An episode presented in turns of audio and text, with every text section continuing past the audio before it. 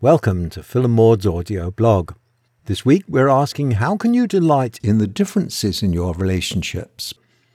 Coming to terms with the fact that people are different from you can be a challenge. It might be your partner, it might be anyone.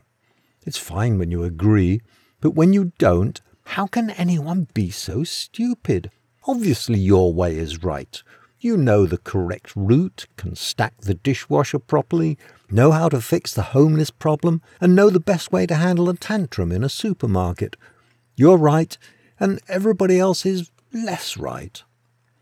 But everyone acts in the world as they choose, and maybe there is more than one approach to doing something, and maybe you never saw it before, and maybe they just like doing it that way. It might seem that some differences are irreconcilable. That's seldom the case. There are ways to find common ground. Most issues arise from how these differences are handled. By looking closely at your own response rather than just reacting, you can evaluate how real and important these differences are to you. Do they touch on your core values, or are they a matter of habit or preference? Is there another way to satisfy the same thing without emphasizing the difference, and instead finding a place that works for both of you? Are you truly listening to the other and hearing what they express?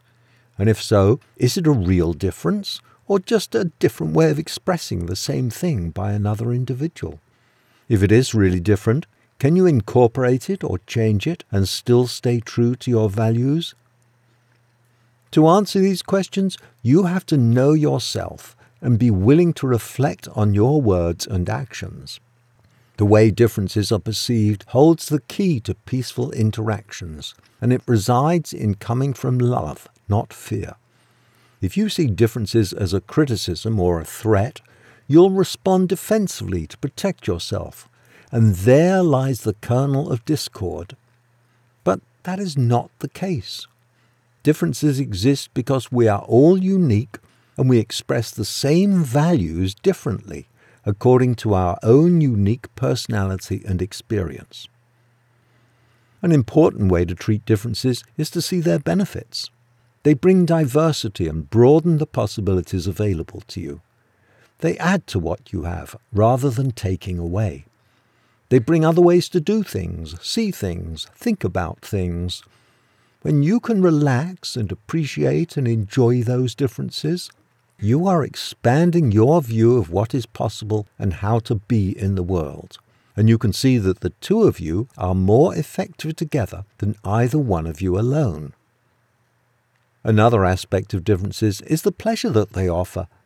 They can be a great enrichment to your life. As someone we interviewed said, it would be so boring if all I had in my relationship was another me. I already have me. There's a real potential for differences to help you in areas where you could grow. They don't have to be antagonizing.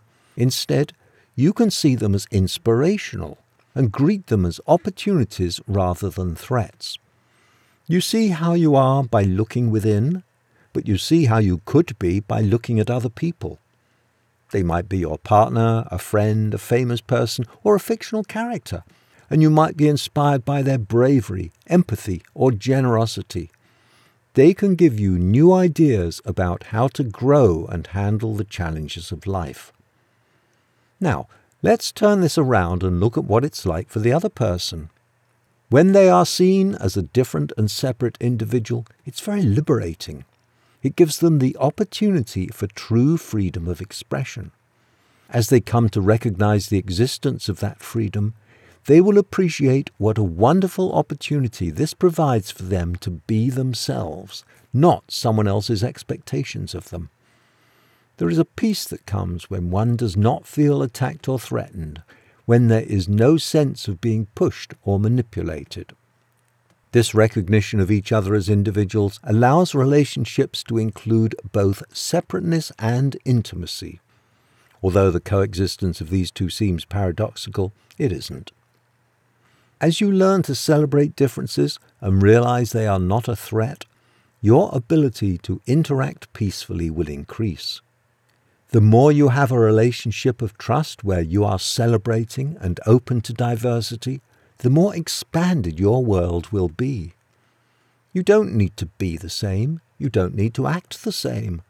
Open your heart and create the kind of trust and lack of fear that lets you see the colors of the rainbow, the power of uniqueness.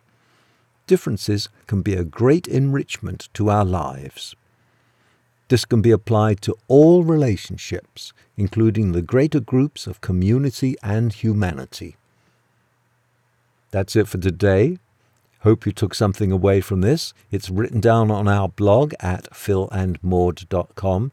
So read it there and pass it on to someone else because they'll benefit from it too. And I'll talk to everybody next week.